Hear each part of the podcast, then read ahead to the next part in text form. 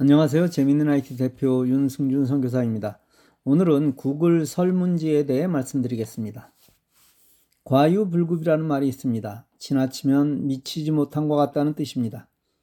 그러나 아무리 강조해도 지나치지 않는 것도 존재하는데 그 하나가 바로 구글 드라이브입니다.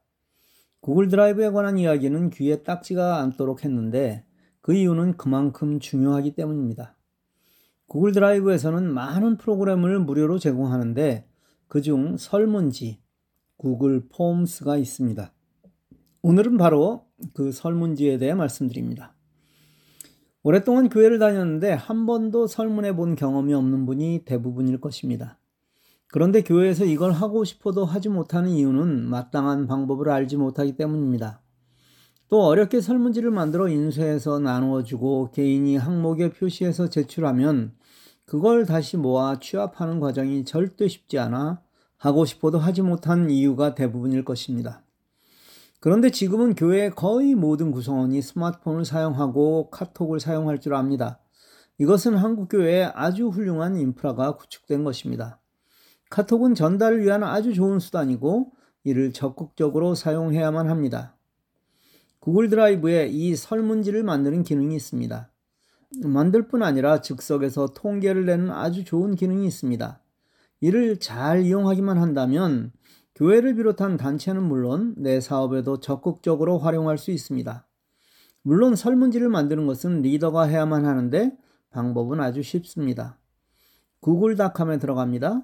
오른쪽 위에 점 9개를 누르고 쭉 내려 설문지를 선택합니다.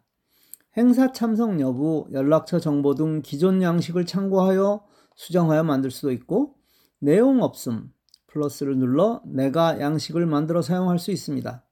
처음 것을 선택하면 제목 없는 설문지라는 제목이 나오는데 여기를 클릭하여 원하는 제목을 넣고 아래에 간단한 설명을 넣습니다. 설문 문항을 만들고 오른쪽 선택 방법 중 원하는 방법을 선택합니다. 여기에는 단답형, 장문형, 객관식, 체크박스 등 다양한 방법이 있는데 원하는 방법을 고르면 됩니다. 질문과 답을 만든 후 우측에 플러스 질문 추가를 누르면 새로운 질문을 만들 수 있습니다. 이렇게 설문지를 다 완성한 후 오른쪽 위에 보내기를 누릅니다. 이때 이메일로 보내는 것도 가능하지만 가운데 링크를 누르고 복사하기를 선택하여 그 내용을 카톡으로 보내면 됩니다. 이때 아랫부분에 URL 단축을 누르면 긴 주소가 짧게 단축됩니다. 이걸 선택한 후 복사하여 카톡으로 보내십시오. 여기서 중요한 것이 있습니다. 일단 카톡의 나에게 먼저 보내서 내 스마트폰으로 확인합니다. 이 습관은 매우 중요합니다. 나에게 보낸 내용으로 나도 설문에 참여해 보고 만일 문제가 보이면 수정해서 보내십시오. 이젠 결과를 볼 시간입니다. 설문지 중앙 위쪽의 메뉴 중 가운데 응답을 누르면 나타납니다. 설문의 결과는 늘 우리를 흥분하게 합니다. 내가 생각한 것과 전혀 다른 결과가 나올 수 있습니다. 그런데 이게 파악되지 않으면 헛심을 쓸 경우가 많습니다. 때론 아픈 결과가 나오더라도 그 목적은 나를 정당화하기 위함이 아니라 더 좋은 결과 도출을 위함이니 반드시 파악해야만 합니다. 선거 때만 되면 수많은 여론조사를 엄청난 비용을 들여서 합니다. 그리고 그 결과에 일희일비하기도 합니다.